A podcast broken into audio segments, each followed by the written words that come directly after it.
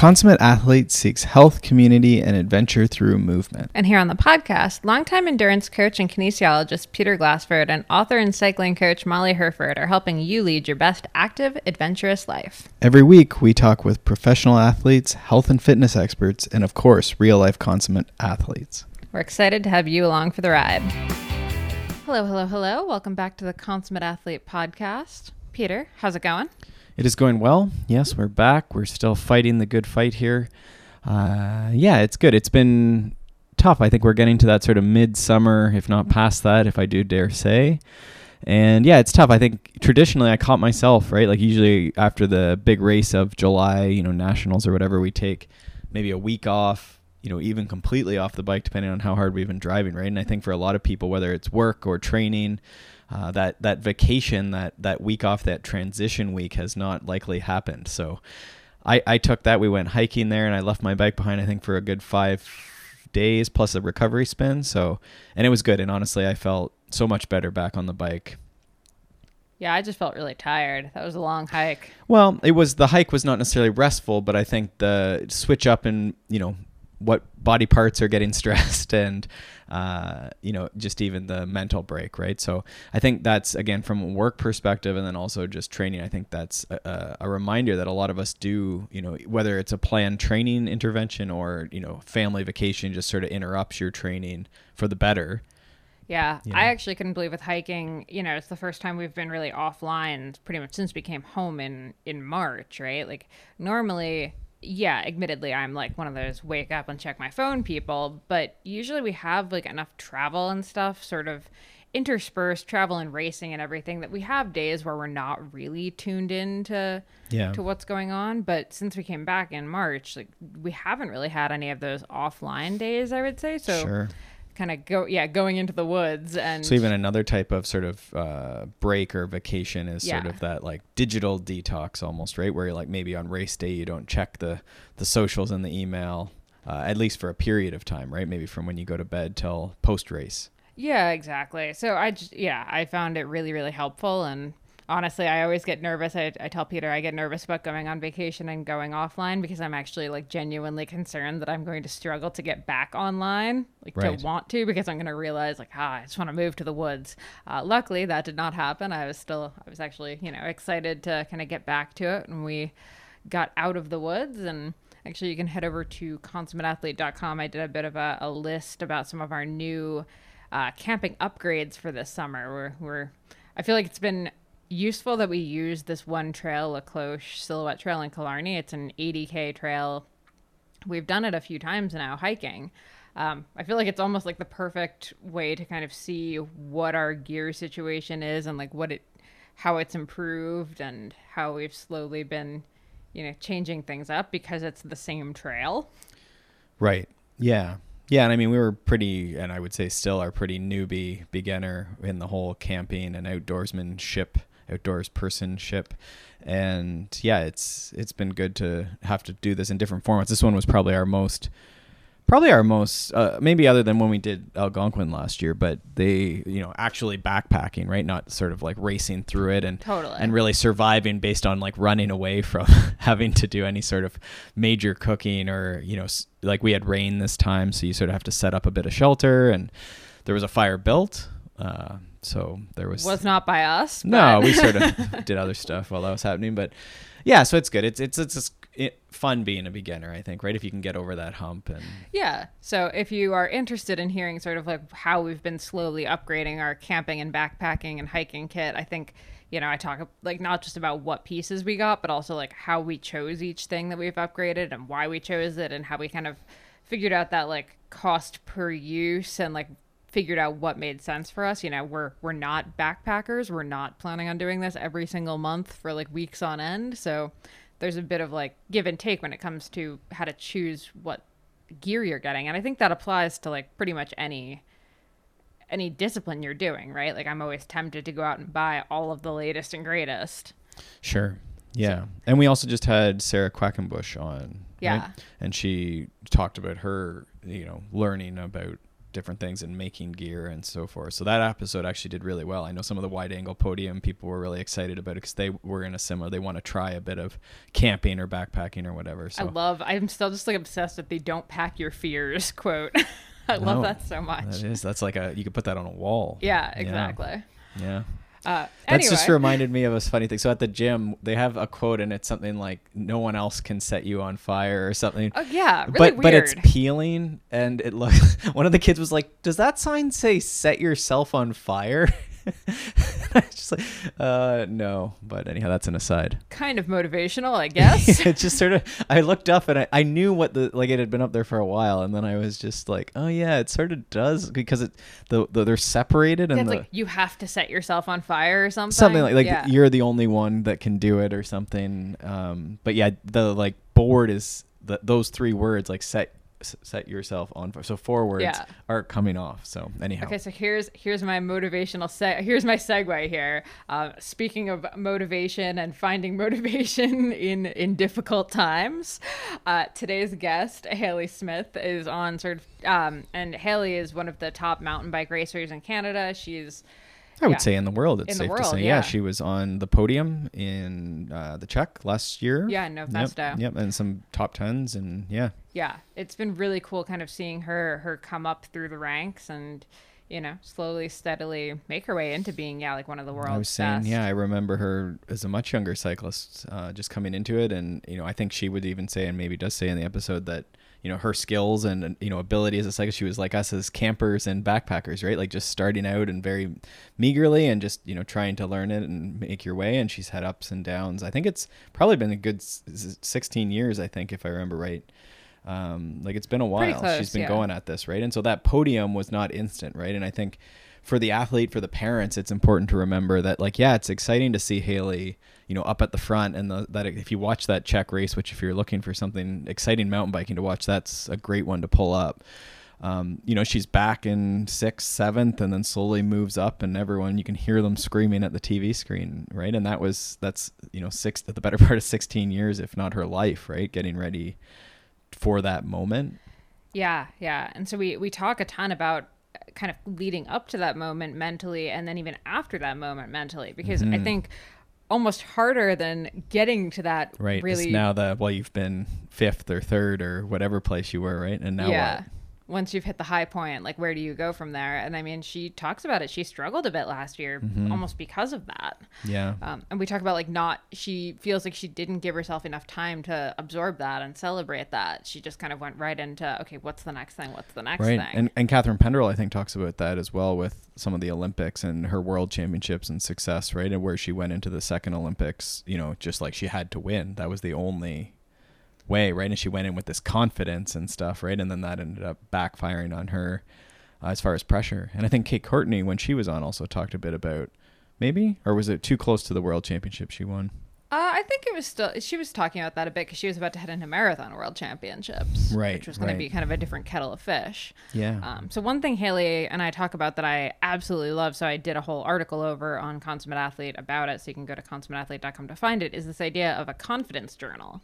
Um, so Haley keeps a lot of different kinds of journals, um, and one of the ones she keeps is a confidence one where she writes down when something when she does something good. And that could be something really small like oh i you know hit this obstacle slightly better today on my ride or you know i actually made it through my last interval feeling good or any of those like little wins. Right. you know she writes them down so she can kind of come back to them when she isn't feeling that confidence. And i think you know we talk a ton about keeping gratitude journals. Like that's super trendy right now but i love the idea of also keeping a confidence journal Yeah, it's very easy to frame your week around like the lowest moments, right? Exactly. Yeah. Yeah, I find that even with myself, like I've been, you know, as I say, a little tired the last couple weeks, but then there's lots of good things, right? Like my wheelies over COVID have gotten like probably four or five, and I was decent at wheelies as far as things go, but like four or five times better. Like I can throw pretty good wheelies now, and I just brush over that. I don't even like think. And then yesterday I was like, I mean, I have gotten a lot better at wheelies, right? And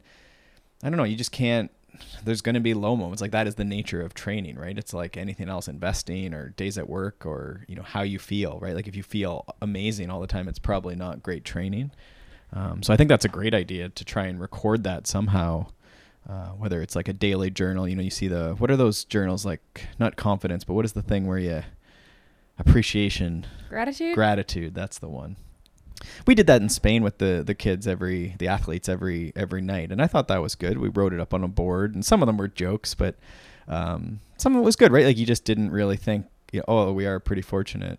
Yeah, no, I've been doing that Yeah. even when I'm teaching yoga with uh, with some kids in the the local gym here. I've been doing yoga outside, and at the end of each session, before we do our shavasana, I have them go around and say one gratitude, and I think it really sets a good tone. Cool. They all find it doofy, but Well, I think we should listen to Haley about this. um, I think we should. and gain some more perspective. I think too for someone who was in line for the Olympics and is still doing awesome things. So let's let's hear more about that.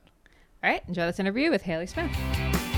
All right, Haley Smith, welcome to the Consummate Athlete Podcast. Thank you. Thanks for having me. Yeah, you've been on my like people we need to talk to at some point in the near future list for a while, but this is sort of one of the first times where, you know, we've all had a few months where we've we've been home. So I feel like the first thing I want to ask you is like how has it felt to have like the first summer in I don't even know how long with no travel? Yeah, it's weird. Like I've actually never, I've never had a summer like this. Um, just because when I left high school, I was already racing pretty much full time.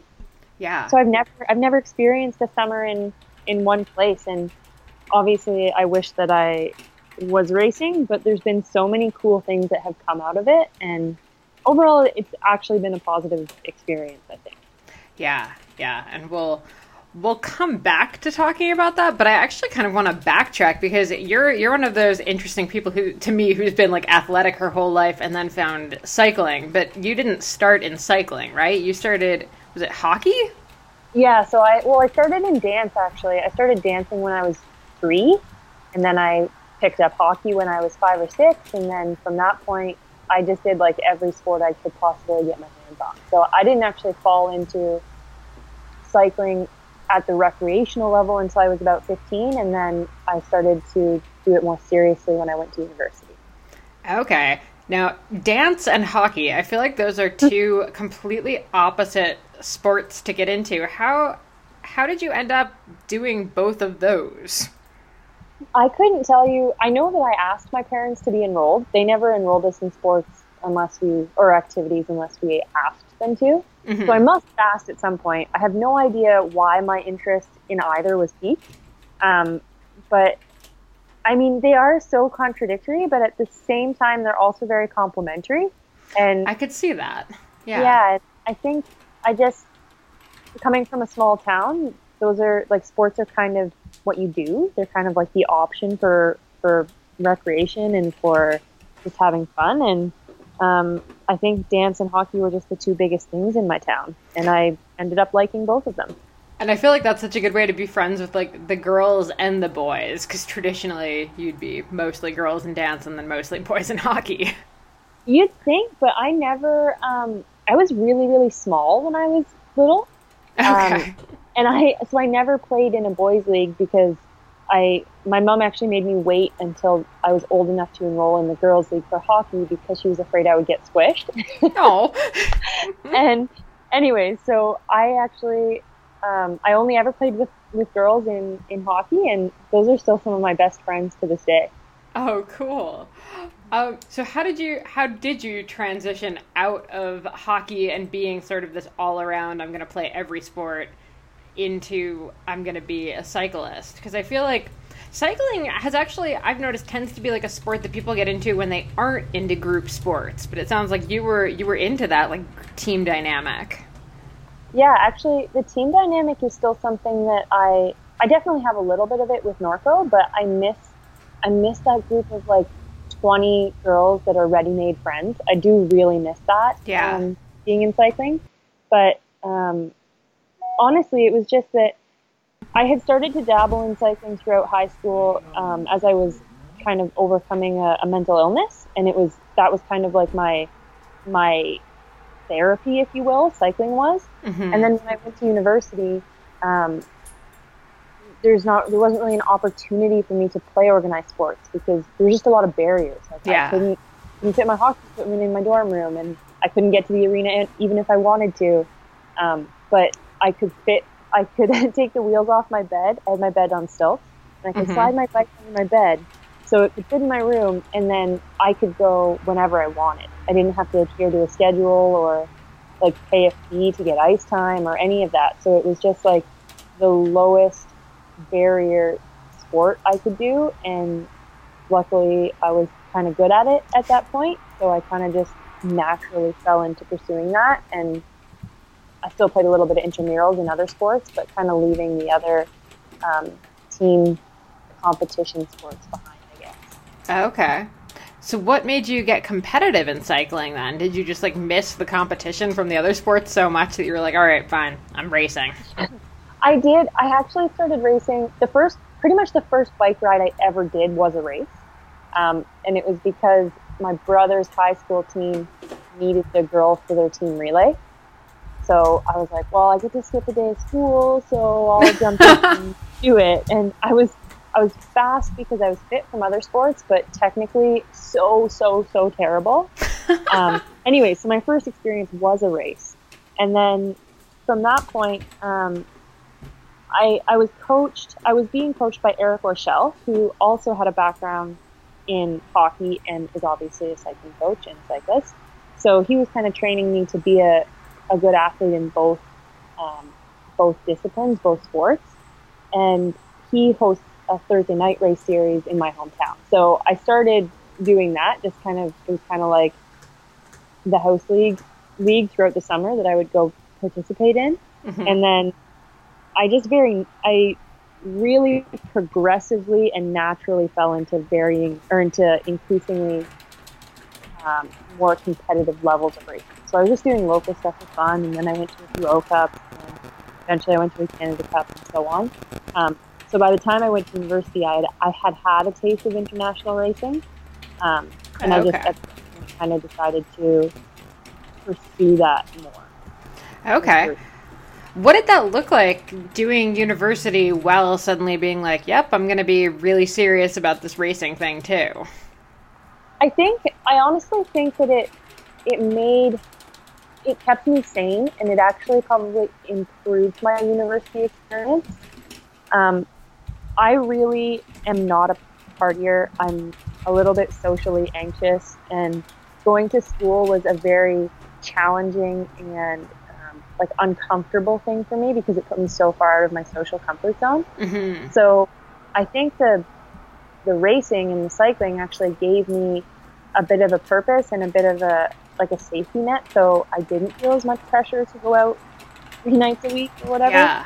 Um, and it, it kept me on task. It kept me kind of like adhering to a schedule and a study schedule. So I, I mean, I was busy. I definitely was busy, but um, I think it. I think pursuing cycling at the same time as a degree made both.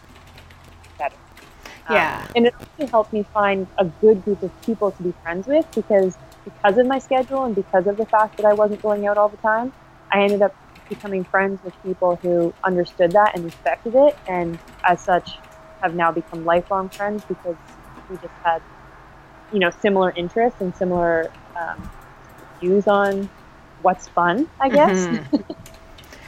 yeah, yeah. It's funny when I look back at like the, I have like the yeah friends that I'd say like are BC like before cycling, and then the, the friends that are after, and very few people from BC are still really in my life at all because yeah, like they were they were of that like partier kind of sort of people, and yeah, we just didn't really have anything in common once I went over mm-hmm. to the dark side and found cycling. Um, so, I mean, how did you? So, women in cycling, I always find this really interesting. Like, it's really hard to make it as a professional racer in cycling as a female. How did you make the the decision to be like, okay, this is what I'm actually going to pursue right now, instead of, you know, trying to kind of balance that with like a you know job in finance, like somehow some every other like every professional cyclist is doing. Um, what made you be willing to go all in on it? I think it like like my how I said that um, the level of racing I did was very progressive. My outlook on my potential and my career trajectory was also very progressive. When I um, like when I was in university, I was lucky that I had some provincial funding and eventually I had some federal funding. Um, I had also, I was a, like, I would say I had a, a, very high degree of logistical and technical and equipment support from Norco. I was on the team at that point, but um, we weren't a professional team, so there was no salary. Okay. At that point in time. Um, but as we started to perform better and as, as the team started to grow, then so did our like career aspects or career potential with the team. So mm-hmm. it wasn't like like I didn't finish school and be like, okay, I'm gonna get a professional contract and be a bike racer. It was more like, well, it's, it's working right now. I'm not, you know, making money, but I can do this, and I can only do this for so long. So um, I went for it, I guess, and every year became more and more of a reality until now I've realized that it is my career, but five years ago I probably wouldn't have said that, or even have said that it might become a career, even though it was on its way to becoming that. Mm-hmm. very, I guess, is what I'm saying, and I was very lucky that I did find Norco and that we developed a strong relationship. Mm-hmm. That's been that's been what's made my career. Yeah, it's so interesting to me because you know, like that takes such a high level of confidence and self belief.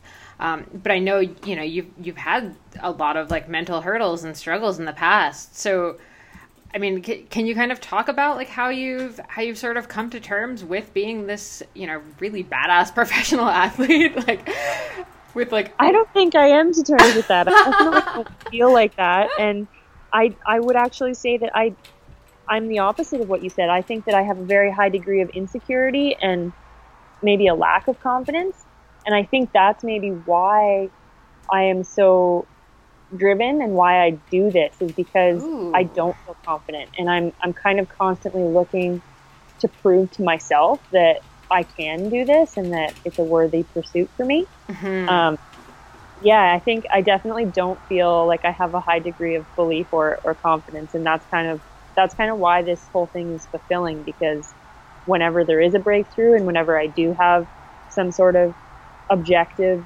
success, it feels like it's just really rewarding because it's like a yeah, I'm just kind of like proving the doubter in my head wrong, I guess. Okay. Oh, that's so interesting. I was just listening to a sports psych kind of talking about almost that exact thing. They were sort of talking about like common myths in like sports psych, and one was that you know champions always believe that they can win every race, or like they go into every race believing they can win. And he was like, no, like absolutely not. Like that might work for some people, but a lot of other athletes thrive not really being you know sure of that and not really being super sure of themselves. Yeah. Yeah, I've never felt like I was going to win a race. Usually at the start line, I'm wondering if I will finish, honestly.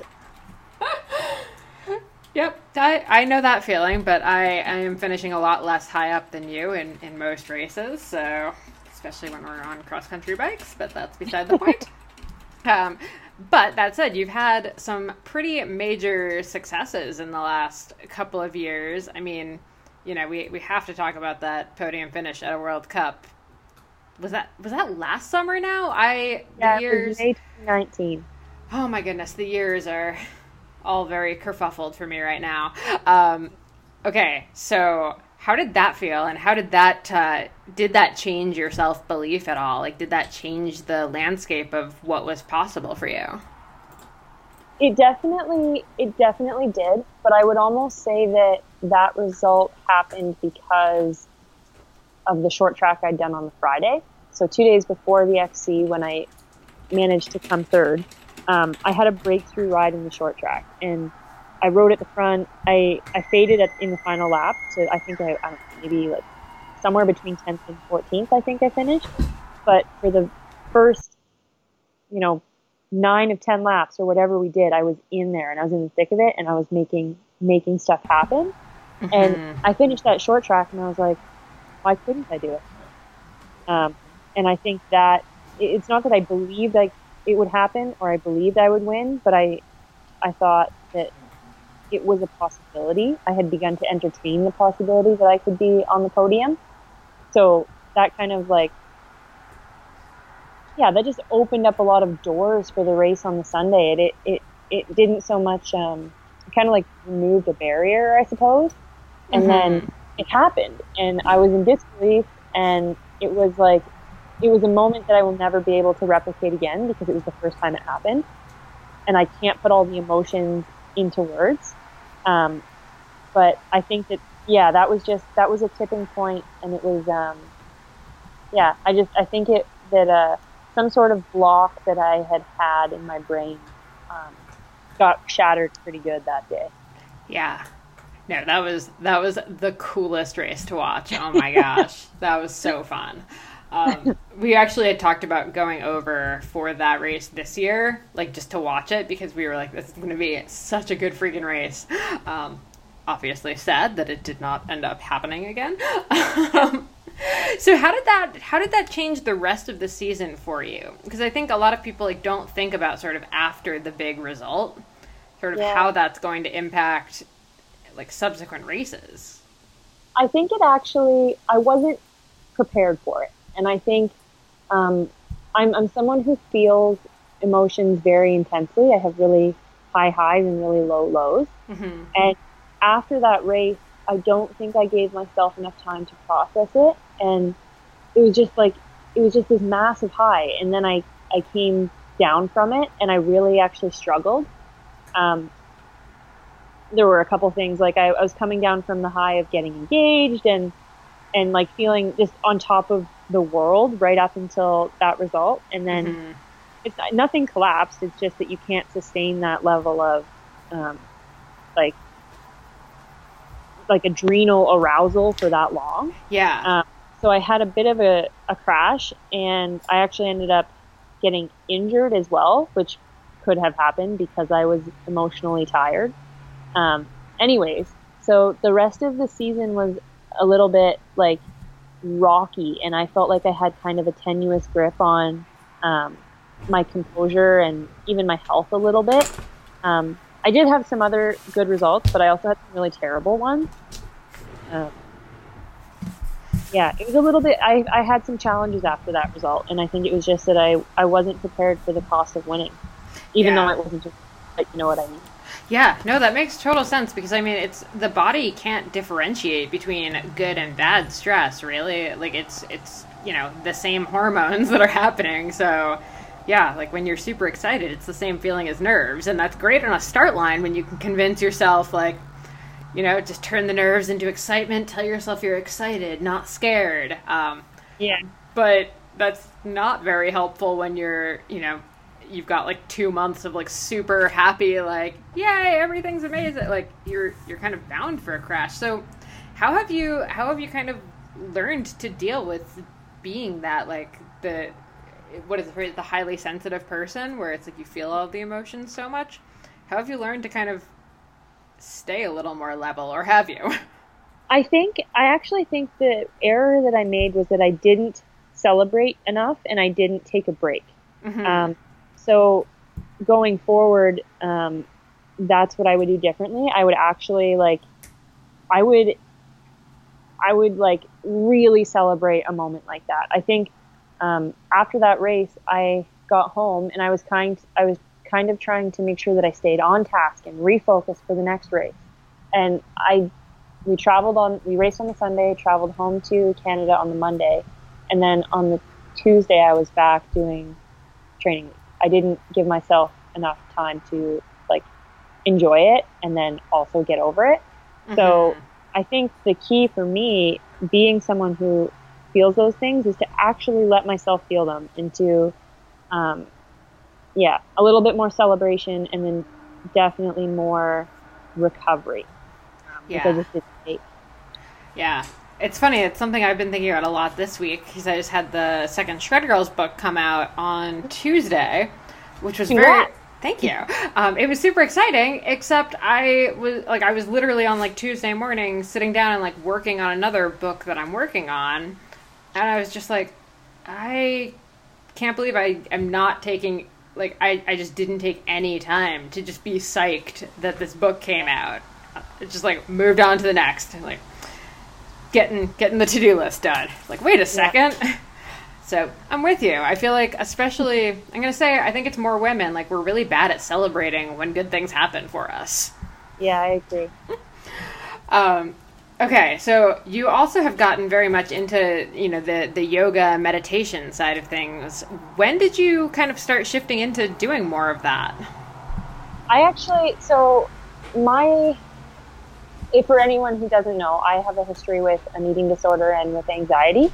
And this all came to a head when I was 13. Um, in grade nine, I was hospitalized for a couple months with um, like a, a, severe restrictive eating disorder. Mm-hmm. Anyways, um, in the recovery process of that, my aunt, who was a Pilates instructor, kind of dabbling in yoga. Actually, I think she was she had done quite a lot of yoga at that point. But um, yeah, it was like 2000 and what was that? 2008, and she took me to yoga, and that was kind of my first brush with it, and it was my first um, experience with how practicing mindfulness could help me have a quieter brain and help me just be more um, be more stable, be a little bit less affected by the turmoil that I experienced in my brain. Mm-hmm. Anyway, so it was yeah, so for I guess 12 years I've been working on that um, in a progressively, like any meditation or mindfulness journey, in like a very um, progressive way, and like it's just gotten a little bit more in depth all the time as I've gone through it. Um, but it, it's it was a key part of my recovery, and I don't think I would have been able to like reach a reach a state of mental equilibrium, if we can call it that, if I hadn't begun that practice. Um, mm-hmm. yeah. Yeah, and so yeah. what does what does it look like now? Are you do you have sort of meditations you do on a daily basis? Do you do like a certain amount of yoga every day? Do you do it once a week? Like, do you have any structure to it, or is it just kind of like uh, I do what I feel like as as I feel so moved to do? It's quite unstructured. Um, I do I'll, I sit in silence for 10 minutes every day. Um, sometimes it's a guided meditation, sometimes it's not, just based on how I'm feeling. Mm-hmm. Um, definitely, some days it's a lot harder to get myself to sit and do it than others, and I definitely end up skipping some days. Um, but yeah, that's that's the only thing that I would say is structured. And then other than that, um, I think if I look at my day um, as an objective observer, I do end up doing stretching and or some type of yoga every day, but I don't really consider it as that. Um, it's just kind of like in the evenings, I'll find myself doing that without really realizing that I had, it, like, it wasn't an activity I set out to do. Right. Um, but anyway, so the physical element of it is an aspect of pretty much every day. And then in non-COVID times, I'm, I'm at yoga classes several times a week whenever I can swing it.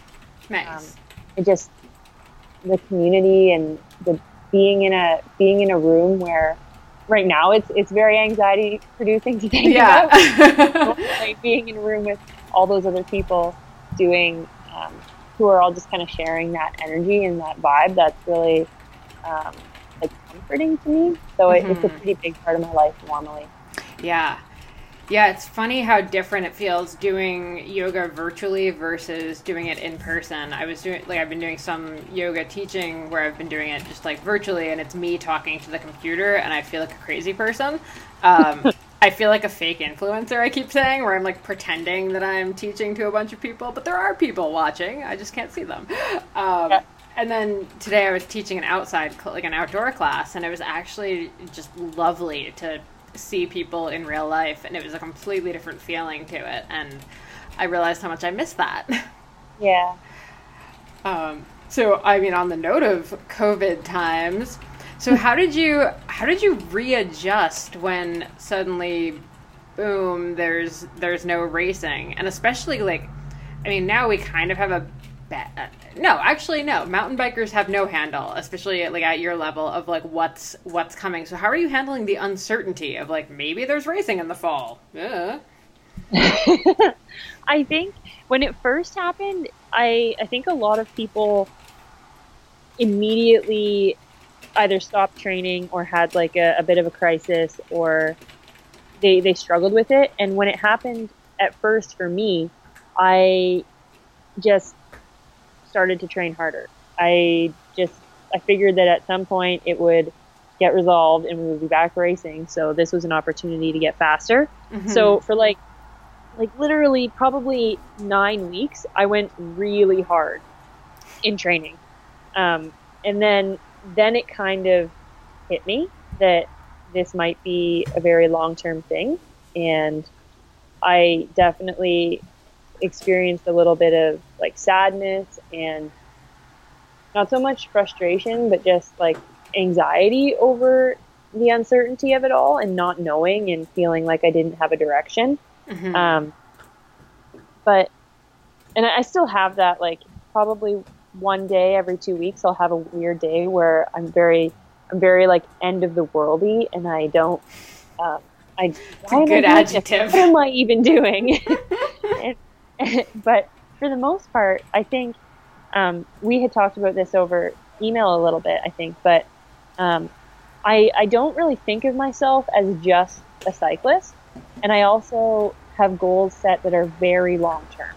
So Yeah. no matter kind of what happens with race racing this year, whether or not there's races, whether I'm at race venues, it doesn't really shake my identity foundation so much. And it also doesn't change what I'm what my long game is. So I think I've been able to handle it relatively well. Yeah. It's I love being able to hear that from someone like you because there's, you know, so many people who and I I understand where they're coming from, but like, you know, their their goal race for the summer was canceled, but they're, you know, masters athletes or junior athletes who, you know, have school and have like jobs and, you know, outside of cycling and everything. So to hear it from like a professional racer that's like, no, it's it's going to be fine. I can focus on the long term. I feel like it's really good for the people who who are also feeling sad about their races 'cause it's like no this is this is your job and it's on hold right now Yeah, and everything is on hold for everybody. Yeah. But at the same time, life isn't on hold. Life Yes. is still happening, and there's a lot of there's a lot of this is just an opportunity in so many ways. I know people are probably sick of hearing that, um, but there's a lot of things that I've been able to do that I would never have been able to do. Um, and actually, so one of the places that we frequently stay in Victoria when we go, um, it's an apartment owned by this um, an older couple who the the man um, Max Grace he was an Olympian for New Zealand in 1964 in Tokyo. And Oh, cool. I was talking to him about this, and he was in cycling. He went he went for the road race, um, but I was talking to him about this, and he's like, "Wow, this is like this is such an amazing opportunity for you. When would you ever have a full year where you don't have to experience the fatigue of um, of racing, of travel, of the emotions of a race season, and just get to have a break so that you can extend your career. Like he was like, this is this is probably going to be what makes your career, being able to have this break. And Ooh. at that point, a lot of this was when the Olympics had just been postponed, and at that point, a lot of people were obviously kind of freaking out. And to have that perspective from him, I was like, oh yeah, I guess. I mean, this really, this isn't, this isn't that bad. COVID's very bad, but Yeah. like my personal situation, not that bad. Yeah. No, that's such a good perspective. I love that. Um, and I mean, so we talked a little bit about this, and this is like what you and I were emailing about this idea of being an athlete despite races not happening. So, I mean, you have such a competitive sport background, and like you said, your your first real ride was a race. So, how have you kind of shifted to this super healthy approach where you're an athlete even if races aren't happening? Well, I think, I mean, part of my mental illness was a massive identity crisis surrounded on like perfectionism and my self worth was very deeply entrenched in my performance as a student and as an athlete. Mhm. And I mean, it almost killed me. So I've spent a long time working on um, developing a more even keeled approach to life and sport, um, life and sport. Um, and I think, yeah, one of the things that I've been working on for a long time with a sports psychologist is about identity and how you, how you, um, how I view myself, how I view my my value and my my just kind of like my place in the world. And in order for me to have sustainable a sustainable level of performance on the bike and to have a sustainable level of happiness and stable mental state, I just I've learned that I can't define myself just based on racing because it's only one tiny little facet of the whole picture. Mm-hmm. Even if I weren't like there are lots of people out there who are athletes who never compete ever. And when you look at it that way, you realize that competing is only one thing about being an athlete. There's like at the very heart of it for me, being a cyclist and being an athlete is just about being able to push my limits every day. That's kind of what what it is. Mm-hmm. My physical limits, my mental limits, my emotional limits. And though that hasn't changed, I can still do that every day. I can still engage meaningfully with the, um, albeit virtually or at a distance, I can still engage meaningfully with my riding community and um, and the sport community. So that's been something that I've been working on that has kept um, kind of kept part of my athlete identity fulfilled. Um, but beyond that, you just, I mean, sport is sport will always be in my life but I will only be um, I will only be a professional cyclist for a short window of my lifespan. I intend to be an athlete forever, and I just don't I just don't think uh, a break in racing will change that. Like it's it doesn't um, it doesn't really shake who I am or who how I think of myself or how I think of my occupation because there's just so many other things that are involved in that identity. Oh, I love that so much. Um, and before, uh, so I want to ask you about this this local challenge and trail building stuff you've been up to. But I also want to ask like a slightly leading question. We talked about uh, meditation and mindfulness during the day, but I know when I asked you about athletic identity, you were like, "Oh, cool! I'm gonna I'm gonna like journal about this topic." Um, mm. Do you find like has journaling been helping you through this, and how long you've been doing it? What's what's that look like for you? Yeah, definitely. I've I've fallen off the bandwagon a little bit recently just because I've been quite busy. Mm-hmm. Um, but I've been journaling is huge. I've been I think it's it felt very forced when I first started to do it. Like if I go back and and read my very early journal entries, it's like, dear diary, this is what I did today. Yes. It was a nice day. It was sunny. Like very just factual and um, just kind of like stilted and not really doesn't have a whole lot of substance. But over time, it gradually became like a, a way of self therapy, I suppose. Yeah. And it's been super helpful. Um, it took a long time for it to feel that way and to feel like I actually benefited from it. But I now have, well, I probably have 13 years of journals um, saved. So I've got a lot of, I've got a lot of like, uh, archived introspection on my shelf. I love it. And you're you're like a paper journal person. You're not like oh, keeping yeah. yeah. I love a good journal. I have like a drawer of blank ones because I collect them basically. Yeah. It's the best. yeah, I have I have a couple different kinds. I have what I call just like the word vomit journal and I have those are just like free form sometimes I'll use prompts, but mostly just free form whatever whatever I want to write about. And then I have um, a little confidence journal that's it's just like this little black Moleskine book that every page has something um, has something in it that would be confidence inspiring that I did. So like one page might have like a PB and a set of intervals. The next page might have like a, a conflict that I successfully resolved, or like anyway, so like every I page, something that um, I should be confident or or should help instill confidence in myself. And then I have a third type of journal, which is like the one line a day kind of thing. Mm-hmm. And I have um, so every page in the journal is what day is today? Today is the 23rd. So the July 23rd has its own page, and there's like five years on that one page. Anyways, oh neat. Um, on on in that journal, I have just what I did that day, what I did for training because I don't trust TrainingPeaks not to at some point um, erase all my data because I'm skeptical of technology. It's um, so funny. Peter and I were saying that exact same thing like yesterday. Mm-hmm. It's a terrifying thing when you realize you've you've put all of this data in this system that you have no backup for. Exactly. Yeah, and that's actually this is how I started training when Eric Orshell was my coach. He he asked me to start keeping a training journal. So I have all of those right right back to probably 2009. Oh wow. Uh, that's yeah. awesome. uh, that's uh, I love that you can look back on that. Um, yeah, it's a it's it's a cool exercise actually. I'm loving that like daily one. I, am like I might need to start doing that. That's because that way every day you get to just see back like a few years. I'm just like, oh, yeah, huh, I yeah. was here. I was here. Exactly. And you can tell if I have a blank day, you can tell that it was a really bad day because I couldn't myself to write anything down.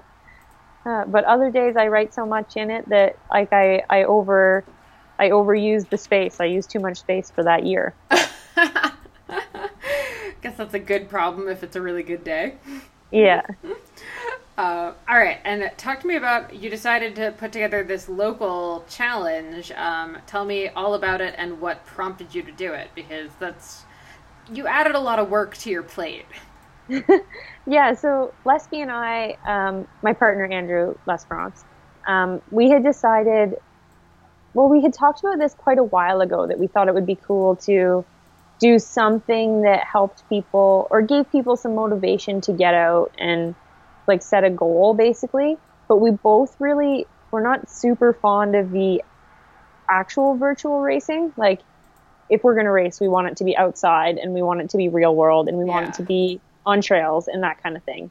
Anyway, so when we were finally able to leave Victoria to come head back out east when it was safe for us to make that road trip, um, we planned it in the car on the on the drive home, and we decided that we could do this like three week um, Strava challenge. So basically, what we've done is we called it the Durham Epic because I'm from the Durham region and it's in Durham Forest.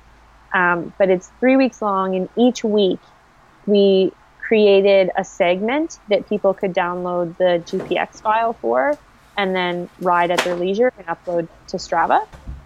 And we thought it would just be like a fun little like we we thought maybe 50 people would do it and it would just be like a kind of underground Strava competition that like basically just for um, for like ego purposes almost like just bragging rights on the leaderboard but it ended up being we have like 350 members in our strava group nice. Um, it's pretty it got it got a lot bigger than we were expecting but our sponsors got behind it and they donated a whole bunch of prizing. So um, every week there's a, a, prize for the leaderboard winners, but then there's a bunch of prizing for um, just participation. And some of it we've given away um, just in a random draw prize, but some of them are just like standout rides from every week. So, for example, last week was it was a long stage. It was 20k and it was 500 meters of climbing, and it was very challenging to navigate the route because we're not putting it's not sanctioned. It's not like a real thing. So we're not right. putting sign, signs out. Anyways, a lot of people had trouble navigating it, but there was this one woman who um, she had just started mountain biking about two months ago, and she was out there for a while. Like it took her two hours, but she successfully navigated it, and she sent a message to say, like I'm so proud of myself, kind of thing. Aww. Anyways, so she she got a prize because for Lanterne Rouge, um, and just because she pushed her limits, which was really what we wanted to encourage people to do when we started it. Mm-hmm. Um, but yeah, we just wanted to make it so that there was a sense of community and being connected, even though there's no in person racing going on. And it's ended up being a lot more fulfilling and a lot more fun than we ever thought it would be. It ended up being more work because there were so many people, but that's been great too. Yeah, and you were mentioning before we started recording, you've been doing some some trail building for this week's route. We so no, we we haven't done any. It's been so dry. I don't know what it's been like. I'm assuming it's been dry in Collingwood Pretty dry, well. yeah. um, but in in Durham Forest, the soil is just sand, and the trails have been absolutely worked. Like there's there's yeah. parts that it feels like you're riding on a beach.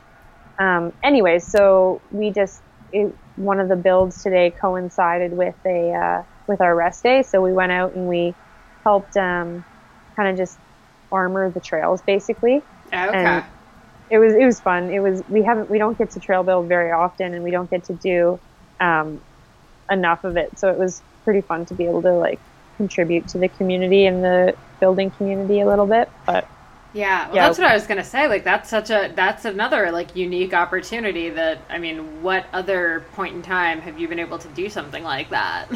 exactly, I like maybe probably the last time we went on a build was like a couple years ago, just because we haven't been able to fit them in. Yeah. Um, and okay, now now I have to ask. Um, you know, your Lesby, your partner, is also a professional cyclist. Um, how do you guys manage balancing that, both like every day and then especially like race day? I think, I think it, it's it's it's been what it's been our reality forever because we met on the race team and we've both been races our like our whole lives or our whole um, relationship. Um, I think usually communication is key. Um, if you don't want, if you need time to ride alone, or if you don't want to ride with the other person, being able to straight up say that is really important. Um, we also have devised a few ways that we can ride together. So, for example, Lesby will ride his gravel bike with really high volume, slower tires, and I'll ride my road bike, and that essentially makes us the same speed. Mhm. Um, things like that. Um, whenever we have an interval day, we're, we're coached by the same person, so we usually have very similar, if not the same, workouts. So on interval days, we'll ride to the workout separately, but then we meet and we get to set the stage for each other and kind of um, make it feel like a little bit of a training group, do the workout, and then ride home separately. Um, Nice. So we almost we're able to treat our treat uh, uh, each other like teammates, which is quite helpful. Um, there's obviously days where we get on each other's nerves and Yep, we yep. don't ride together. Um, but for the most part, we've been pretty lucky that it's just kind of worked, and it's actually been a cornerstone of our relationship that we we do this together. yeah. Race day is a little more challenging. I know. Um, usually, Lesby doesn't watch my race, or and he doesn't watch the Red Bull coverage as well. But for example, in Nove Mesto last year, when I had the podium, he was he ra- he raced like an hour and a half after me, but he was on the side of the track just screaming the whole time. Oh. um, but usually we, we kind of keep it we keep it separate and we keep it professional at races. That's kind of our the Yeah. way we get through it. Yeah, it's it's tough, and I find like it's very like unfair to women who are in the situation because we always race first. So the the guys are always warming up during our race, and then Yeah. like we can go cheer for them. But usually, Yeah. I'll, I'll totally admit I'm usually like so irritated that Peter wasn't out cheering for me that I like I'll cheer for him, but like I'm gonna be grumpy about it. And that's My- why my we race is- different disciplines now. My move is to wherever we are for a race. I right after my race, I go and I get like. Often I end up getting a pizza, and then I park my butt with with the whole pizza yes, on the side of the course, and I cheer for Lesby in one spot while I eat. That's my move. That's a good move. I I deeply appreciate that, especially a full pizza. Really like that. awesome. Well, I feel like that is actually a perfect note to sort of wrap up on. So, how can people follow along with all of your adventures, even though adventures currently are very localized adventures? Well, I mean, we do our best to share everything on Instagram, really. Um, if they're into the Strava thing, uh, join the Durham Epic Strava Club. And even if you're not able to come ride the stages, you can kind of follow along. And it's been fun. Lots of people have been in the group and just kind of like almost spectating on Strava, Mm-hmm. which has been cool. I Um, love it. and then other than that, just our my main sponsor, Norco Bicycles. We um, we we haven't been able to do any sort of um, video content for a little bit with COVID, but we that's always part of uh, part of our um, media strategy is doing videos and such. So following Norco and the Norco Factory Team accounts are, are a good bet. But yeah, primarily Instagram and then Red Bull TV when we get back to racing. Thanks so much for tuning into the Consummate Athlete podcast. If you enjoyed this episode or any of our past episodes, please do us a huge favor, leave us a rating or review wherever you listen to podcasts. It really helps us bring on, you know, great new guests and yeah, we'd also love to hear from you. You can find us on the interwebs um, at consummateathlete.com, at consummateathlete on Instagram, uh, and I am at Molly J. Hurford on Instagram and Twitter, and Peter is at Peter Glassford. Thank you so much for tuning in, and we will see you next week.